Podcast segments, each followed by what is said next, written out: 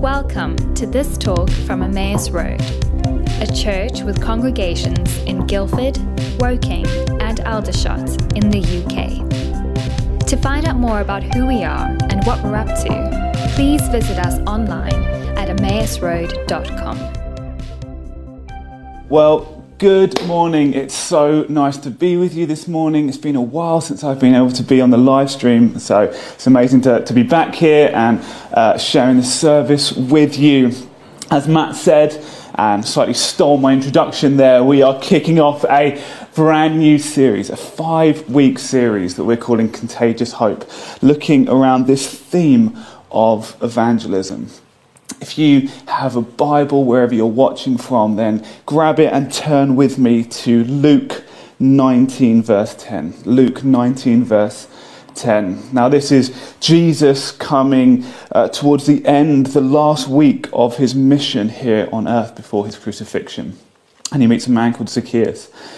And right at the end of uh, that encounter, he beautifully sums up his mission in one sentence.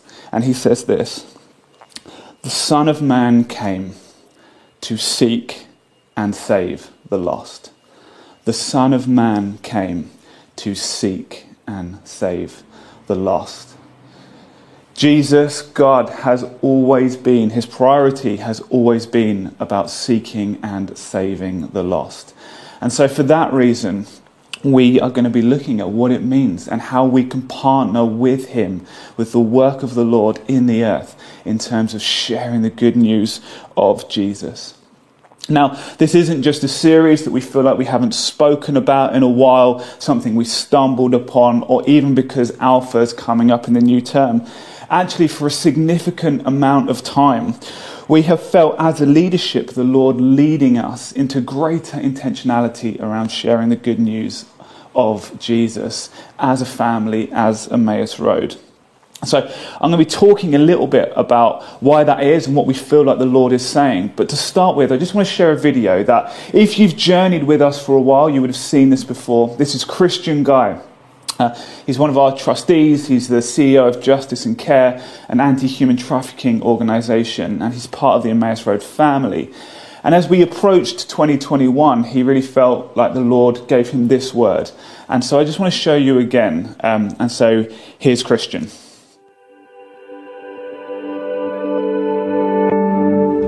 At the end of 2020, I had a major health scare. And it really got me thinking about 2021 and the who, why, what, when, and how of life.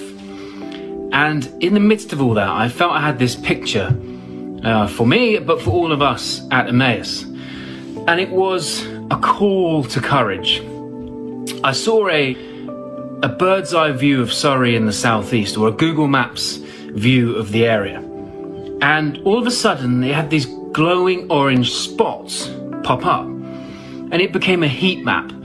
And these spots, or the heat on this map, was being caused by us as individuals having courageous conversations, kingdom chatter in every corner of every community, on the school run or in the supermarket or on the Zoom meeting or in the passer-by conversations we have on our streets with our friends and neighbors. Deliberate, courageous, bold, kingdom conversations, not something we outsource to our pastors, brilliant though they are, or simply uh, an alpha course, brilliant as though that is. This was us in the rubble of COVID. The grief, the loss, the despair, the fear that has gripped us and our communities, being pushed back by the hope of the kingdom. It is those Jesus sentences maybe we've dampened down or we've even avoided for fear of being weird or uh, offending people that we choose to have this year. It is the the kingdom conversations that give a reason for the hope we still hang on to, even after everything we've been through. These weren't word perfect, they weren't uh, polished or rehearsed, we didn't have all of the answers. They were conversations that were messy and honest and full of doubt at times and with lots of questions, but we were stepping up, having those conversations. As we did that, as we pursued that next in 2021, the heat map spread, the, the depth of the orange turned to bright red and it was glowing. And we were pushing back the forces of fear and despair. And so this, this year, it's not just the practical help as we love our neighbours, it is those courageous conversations, the casual chatter of the kingdom that is going to set that heat map off. So I'd encourage you where are those conversations? Who are the people you need to step in to the chat with? Who is the Lord calling you to be bolder with? Because life is fragile. People have got bucket loads of questions. And if we're to be the hope bringers um, you know, through the Spirit, then this is the moment to seize. It's not on Pete or Bill or Josh or Matt or Adam and all the brilliant people involved uh, from the front. It's on us led by the Spirit, to step out and be more courageous. So let's go for it this year.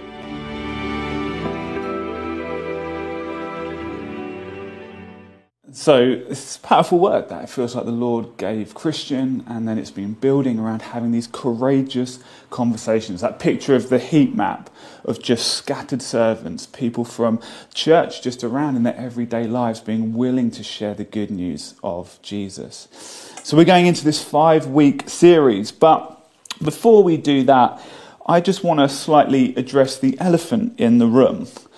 I would wager that of everyone watching, if I asked to do a poll, 10% of you couldn't be more excited about this series. You've been thinking, finally, a long series on evangelism. You're so excited. This is what you live and breathe for. But for 90%, there was that kind of sinking feeling that happened when we said we're going into a series about evangelism. I'm guessing it's somewhere kind of a mix between, I don't know, dread with a little sprinkling of guilt, like this is not what you enjoy doing. Um, and I don't want to pretend that that feeling isn't there. Like, I don't want us to just sort of grit our teeth, you know, try and get through it, just see through these five weeks and then move on to something else. Because Jesus came to seek and save the lost. And so we want to be about the things that Jesus was about. And so I think that if I was to ask most people, despite that feeling, most people would agree that they feel like the Bible talks to them about a responsibility to share the good news that they found in Jesus.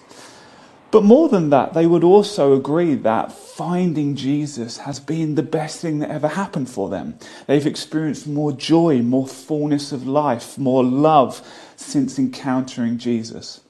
And so, why is it when, on one hand, we feel and we hear the responsibility to share the good news of Jesus, and on the other hand, we feel like it genuinely is good news, good news that we have experienced personally in our own life? Why do we find it so hard? Why do we experience that sinking feeling? Well, I sat down and I think here's a few reasons why maybe that happens. And uh, tell me if any of these resonate with you.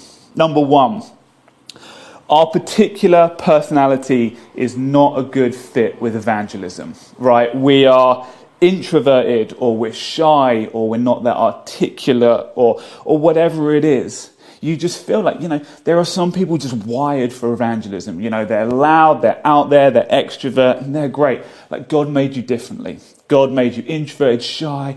You're great at being a friend, but you're just not great at evangelism. Or number two, how about this one? Our, particular, our particular spiritual gift inventory right? And uh, you know what I'm talking about here. This is for the people who, you know, maybe on Facebook or BuzzFeed, they've done the What Bible Hero Are You? You know, and maybe you've come out and you're David, the warrior worshipper, or you're Moses, the reluctant intercessor. You're not Luke or Peter or Paul. Like, you're not wired around evangelism. Or how about this one? You are more about discipleship than you are about evangelism, right? You don't want to be part of the sales team, you want to be part of the engineering team. Someone else can get them in, and then your particular thing is, is fixing them up and making them more like Jesus. Or maybe more seriously, in a kind of post enlightenment, highly relativist, religiously suspicious culture you actually find it really hard to have answers to some of the difficult questions. And you're afraid of that social taboo of proclaiming that you have a truth that you think other people should listen to. Evangelism in that feels a little bit more like a pyramid scheme than it does, as 1 Peter 3 says, giving account for the hope that you have. Or maybe, if you're honest, you feel you're actually doing people a favour by not sharing Jesus. You think probably Jesus would be a good fit for them eventually, but the pain of getting there, the pain of being invited, the awkwardness, they seem like they're doing okay at the moment. And so let's just avoid the question. And I'm not going to try and unpick each of those this morning, although as we go through this series over the next five weeks, hopefully we will address each of them and we'll begin to shine a bit of a light on them. We'll talk about, you know, how Alpha actually creates a perfect environment. You don't need to have all of the answers. You can come in a non confrontational way and just bring those big questions that everyone has to the table and say, hey, let's ask what, let's, let's see what Christianity has to say about those big questions. We're hoping we've invited Michael Ramsden to come to share on apologetics. You know, and he said yes, so long as the quarantine rules allow. Just a place to look at what is the credibility of the gospel. How do we share Jesus' claims of being the way, the truth, and the life in a highly relativist culture? Right, our hope is this series will equip you around these areas, and then we're going to finish up on Alpha Sunday with Paul Cowley coming, just to share stories. The guy, Paul Cowley, runs Alpha in Prisons, just countless stories of God and Alpha transforming lives as people come without a confrontation, without a big agenda, just to explore the big questions of life. But for today, what I would love for you to do is just to locate yourself somewhere in those potential problems? What are some of the reasons where you personally feel disqualified? Where are some of the reasons where, if you're honest, you have kind of pushed evangelism, like that call of Jesus, to the side and decided to focus on other things? Because here's the word for you today Jesus understands all of the reasons you disqualify yourself, but he doesn't agree with any of them. Because here is his promise to you and to me this morning. Acts 1 8. You will, you will receive power when the Holy Spirit comes upon you, and you will be my witnesses. Let's read that again. You will receive power when the Holy Spirit comes upon you, and you will be my witnesses. Regardless of whatever personality, quirks, or flaws you have, or whatever the BuzzFeed quiz says you are. I did that quiz yesterday, and apparently I have the relentless faith of Anna the prophetess. So that's encouraging.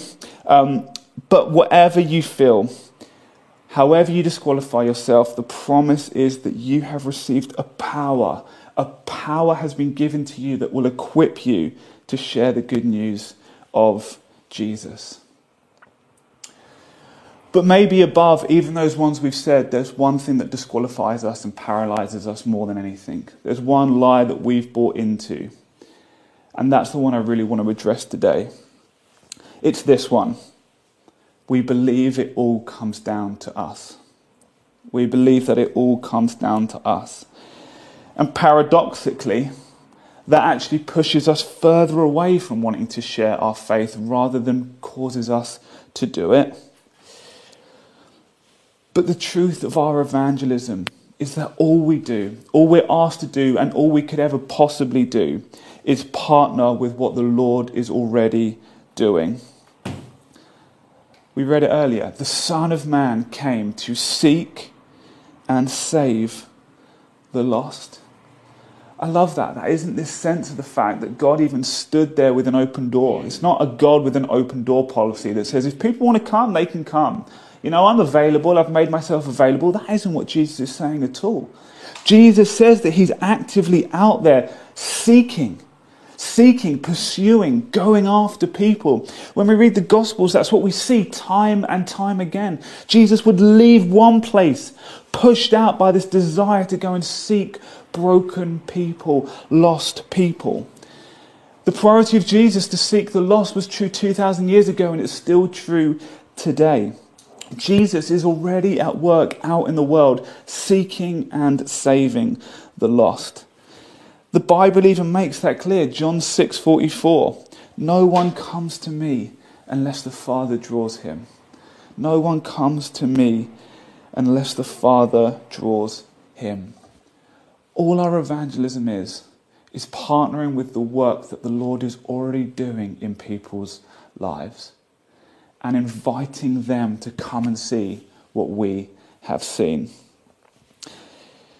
I'd like to suggest that because of that, we are best postured for evangelism when we are interruptible and invitational. Interruptible and invitational. My friend Brian Heasley, who works for 24 7, he often talks about this thing that I think is really helpful, and he obviously pioneered the incredible mission work out in Ibiza. And he talks about when he was a boy, um, at the dinner table, he used to muck around when they'd have friends and guests over. He used to muck around with his brothers. And when no one was looking, they used to try and steal food off each other's plates. And um, he tells this story about when everyone would shut their eyes to pray, to give grace, um, to pray for the meal. And he'd slowly reach his hands up while everyone's eyes were shut. And his dad would just go, and he knew that was a sign to stop doing what he was doing. Now we have to be responsive to the of God. You know, those signs when we're tuned in to what the Father is doing, and we're, as we go about our everyday lives, we're interruptible to the work of the Spirit, to the opportunities that God is opening up for us. If you were sat in the Guildford congregation a few weeks ago, you would have heard Luke's testimony. Luke, who, who was open about the fact that he had found himself in, um, in addiction and he was struggling and his life had reached the low and he was at a club by himself. And someone just turned around to him and said, Are you okay? And he was honest and he said, No. And this person said, Would you like to come with me to church tomorrow?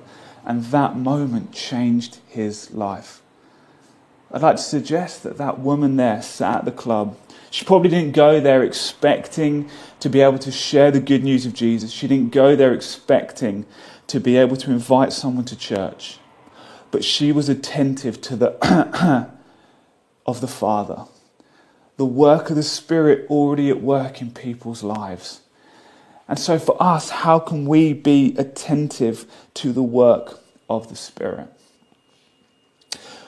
But in a moment, I just want to invite um, Holly, Holly and Robbie. But actually, uh, Holly's at home. Uh, Evie, their daughter, had uh, a difficult night, so it's just Robbie. Robbie's going to be coming and sharing his story uh, with us in just a second. Because actually, far more than anything I or anyone else can say, the real power is just hearing stories of Jesus moving in people's lives. This week, we were able to get the Emmaus Road staff team back together for the first time. Now the quarantine rules have changed, and there wasn't the danger of you know one person, meaning that everyone had to quarantine. If we gathered the team together, we were able to do it for the first time in 20 months, and we just took time. I felt like the Lord said, "It's time to reclaim your stories." And so we just gathered together, we just made space for people to tell their story, tell stories of God moving in their lives, and it's amazing. Just builds faith. And so as we go through this series, we're going to be sharing stories stories of what God has done, the way that God has been at work in people's lives. We get to play a part in being interruptible and invitational, but far more than that, it's just God doing what God loves to do, seeking and saving the lost. And so, uh, Robbie, would you like to come and join me up here? Awkwardly going to come and sit. So this is uh, this is Robbie. Um, excited. He's joined the staff team uh, here at Emmaus recently, and uh, we'll talk about that in just a minute. But Robbie, as we start this series, we're just looking at people coming to know Jesus. And I know that you've got a pretty incredible story around coming to know Jesus. Would you be up for sharing a little bit about that with us? Yeah, absolutely. Um, it's a it's a long, you know, soap opera, but I'll try and condense it as quick as I can.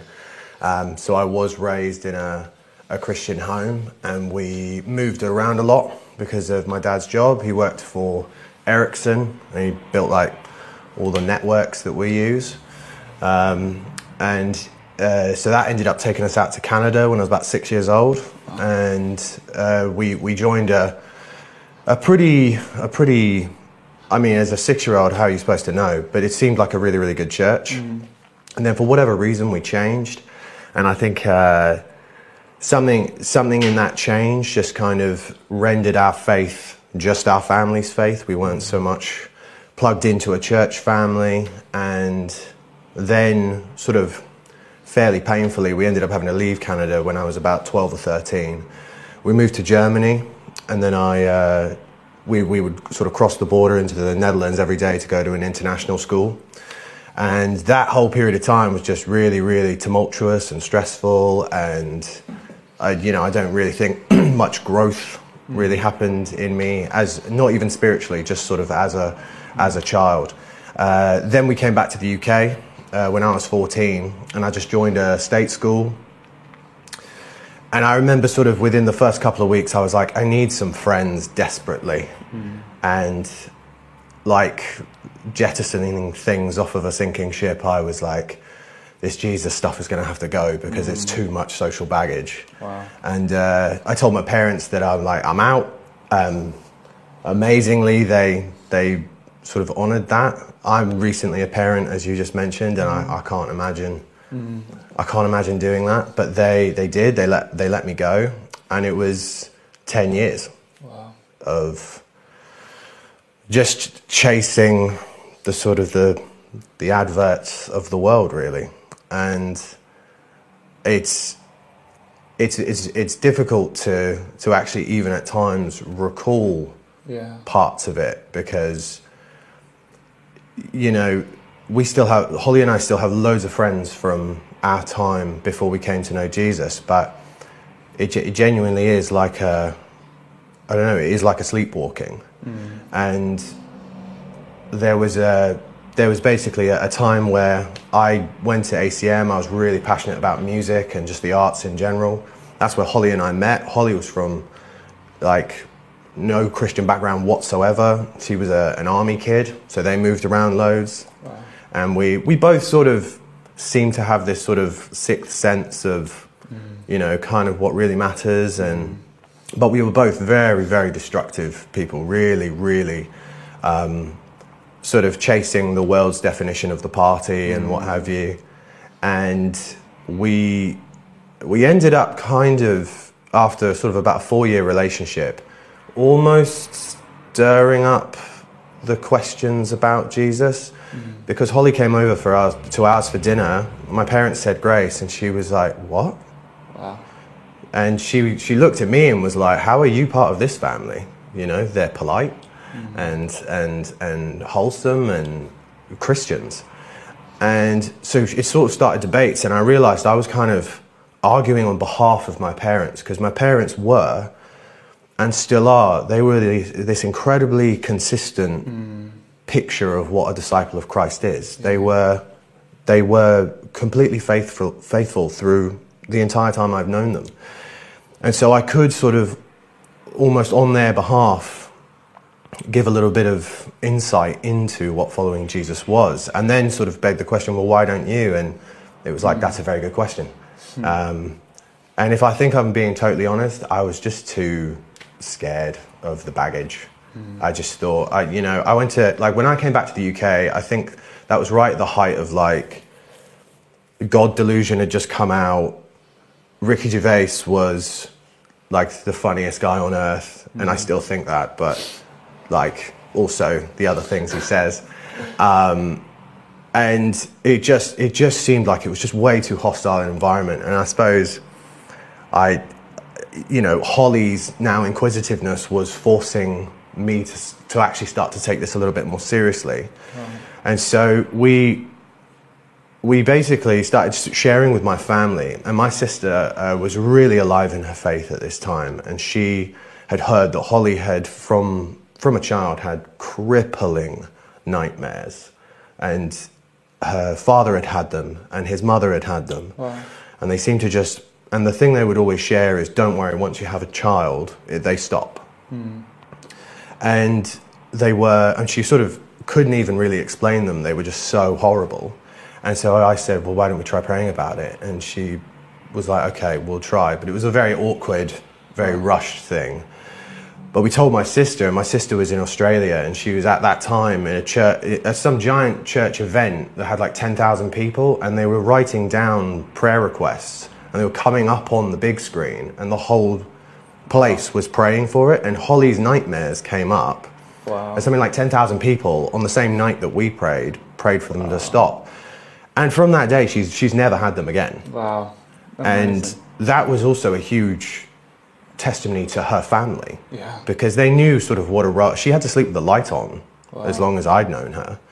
Um, and so we'd, we were stumbling onto this, onto this idea of following Jesus. So that's just to stop you quick. Yeah. So you were praying for her nightmares before you kind of would technically say you found and had a relationship with Jesus. There was just a. I mean, of praying, it was our prayer. Wow. It was one. And it wasn't, you know, there was no like goosebump pad underneath it or anything like that. It was just a very quick, God at work. like, God, please make the nightmares stop. Amazing. And, and they, you know, and they did, along with the 10,000 other prayers that were praying at the same time. Um, but we, we sort of started stumbling onto it. But then our last year of our studies, where we were doing like our dissertation, and I mean, we did music, so the dissertation wasn't that hard. But no, but you know what I mean. Some people do like 20,000 word dissertation. Ours was like 5,000 words. But um, And a couple of notes. I digress. Um, the, the, the last year of our time at ACM was genuinely kind of a nightmare. It was, we had a breakup that was as messy as a breakup could possibly be. And in the time that we were apart, we both separately heard a voice tell us, this is this person who you've split up with is the one I have for you. Wow. And this was much harder for Holly to hear than me to hear. And we ended up getting a chance to kind of meet up under the guise of, you know, closure. Right. You know? Yeah. Because Holly was set to go move to Canada because her parents had just moved out to Canada. And so we were like, the cord was getting cut. And we met up, and then suddenly, what we now realized was the Holy Spirit started filling the room. And then there was this reconciliation, this forgiveness, and then we, we hugged. And it was like a nuclear bomb went off. Like, God really just set it in stone there for us, like, no, it's you two. Wow. And just to bring it into land, she did go to Canada. She found a church out there. She journeyed in her faith. I started coming to Emmaus. Um, and then on a Skype prayer, when she was about to go start her new job as a ski instructor, God said, No, come back to England now. Wow. So she flew home. We then did the Alpha course, got baptized, got married in Wow. like, under a year. And, and kind of the rest is history. Amazing. Amazing. And so Alpha is quite a big part in your guys' story. Tell us a little bit about Alpha. Well, I suppose tying into what you're, you've been speaking on today, Alpha was actually just the perfect thing to kind of. Uh, we had a lot of moving parts in our life and a lot of moving part and mental gymnastics going on and alpha just kind of became this very comfortable place to like just iron out the creases of those lingering but what about this and why this and why can't Yeah. this and and it was just and we also have come to realize because we did end up leading a table or, or serving on a table for about three years we realized that so much of it is you just being the biomass they see on a on a weeknight and have some food with. Like it, what we said was very little to do with the change that was happening. Amazing. you know god did all the heavy lifting. And that's sort of evidenced in our testimony. All this stuff happened before we came to alpha. And so god had like readied us and then alpha was just like the Amazing. laminating it and then there you go you're a christian Amazing. So good. So, what difference does it feel like for you, for Harley? What difference has Jesus made in your life? So it's it's really really hard to put this into words, and I love words, right? But it's really hard. I think it's almost nigh on impossible. Um, Holly describes it as like seeing in black and white and seeing it in color. I describe it as like asking someone who was in a coma for 10 years, so how is your life different now? Um, I can't, I can't stress to the, I don't know, just the numbing mediocrity of what life was like before knowing Jesus. And the, I suppose the biggest difference is before knowing Jesus, you just, I just gravitated towards what I was comfortable with. Yeah. And anything that made me uncomfortable, I sort of pushed away like it was like it was bad, like it wasn't right, it wasn't me. Jesus endlessly is pushing me towards what's actually uncomfortable, and then I can see growth and build and and he like every step we've taken since knowing Jesus, we would not have come up with on our own. But he pushes you here and goes, Trust me, my ideas are better than yours. Mm. And time and time again, we see that, yep, that's right, it's true.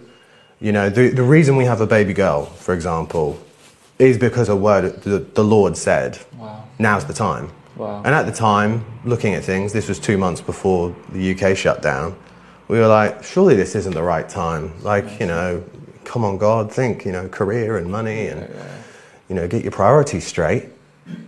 And then I get to, because of lockdown and furlough and all of that, I get to be present for every day of my baby girl's life. She's eight months now. I've seen every single step of her journey. Amazing. I've seen like the first smile and the first laugh and first trying solid food, all of that. Yeah. I never would have got that Yeah. had God not said now. Wow. Amazing. Amazing.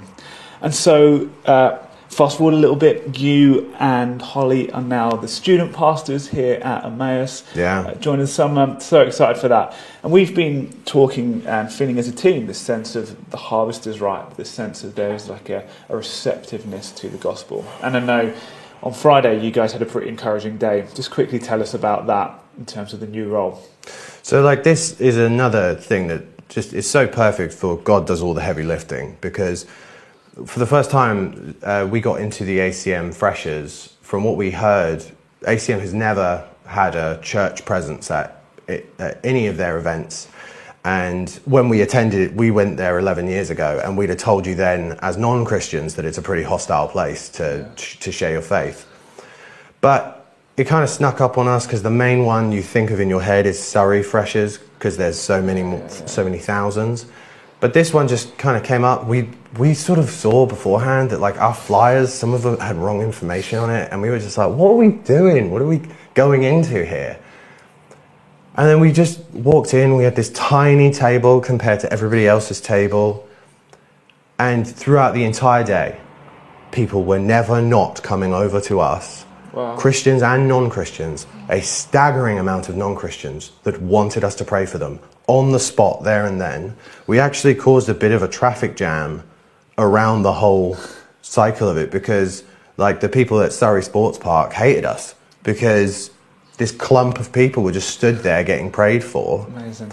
and a hu- and such a huge part of it was just the kind of asking them about them and being like Ho- Holly has a very very warm presence about her. I don't necessarily carry that No. same thing, but no, thank you. No, honesty, it's important. Um, but even so, Holly was mainly like the face of it, but I was doing like lots of prayer walking, and I was sort of stumbling onto these people and having these one-on-one chats with them. And obviously, so I didn't include it in my testimony or anything like that. But I played in a band for six years. We signed to Universal and played like big festivals and all this kind of stuff. And in fact, I went into HMV the other day with Evie and found our first album in there. Wow. And um, felt like a real has-been. Yeah. But Yeah, yeah. you know, it doesn't matter. Um, At least you were. at least I was, yeah. Um, uh, but that gave me such an in Yeah. with like all of the all of the students and all of the other stands there, like the musicians union were there, and like right at the start of the day, people were kind of icy. Yeah. But as it went on, like we just sort of offered to get coffees for people and offered them like a few chocolates and like everybody just warmed up. And Holly ended up praying for the table next to us, like a woman on the table next to us. Um, and she's just so bold like that. And I sort of felt like I more excelled in the conversation aspect of it. But what was overwhelming was we had we weren't praying about this day. This day appeared on our calendar like, oh gosh, yeah, ACM freshers. We haven't even prepared for that. And God was like, well, I have. Amazing. I have. I'm just going to send you like a treasure trove of very, very, and this is what you mean. The harvest is ripe. Like Yeah. they were all trying to get excited about being students in the new year, but like Amazing. they're nervous and they're worried and they're more open to anything in the world of spiritual because of mental health battles and all that. They are so open. Yeah. And we didn't have to actually sell a thing to them. Yeah. And that was the word we had from God before all of this was this isn't a sales pitch. Yeah, yeah. You don't need to sell me. I do the heavy lifting. Amazing. Love that. Thank you so much. So pleased to have you on team. Thanks for. Thank you, man. Do you want me to leave? You can. Yeah. Yeah, okay. that's great. Sorry. If we were in the auditorium, we'd be clapping at this point. So thank you so much. Oh, thanks so much, guys. And so, just to draw this all together, obviously amazing. I love that line from Robbie like, God does all the heavy lifting. Like, that's the message of today. We have to be there. We have to be willing to open our mouths, willing to be interruptible and invitational, but God does the heavy lifting. And so, why now? Like, why do we feel? Obviously, Christian had this word coming into this year. Like, why do we feel like now is the time to go for it? Well, you know, you could say like 20 months, the church hasn't been back together. This is a new term. Let's just focus. Let's get the church back on their feet. Let's get teams populated again.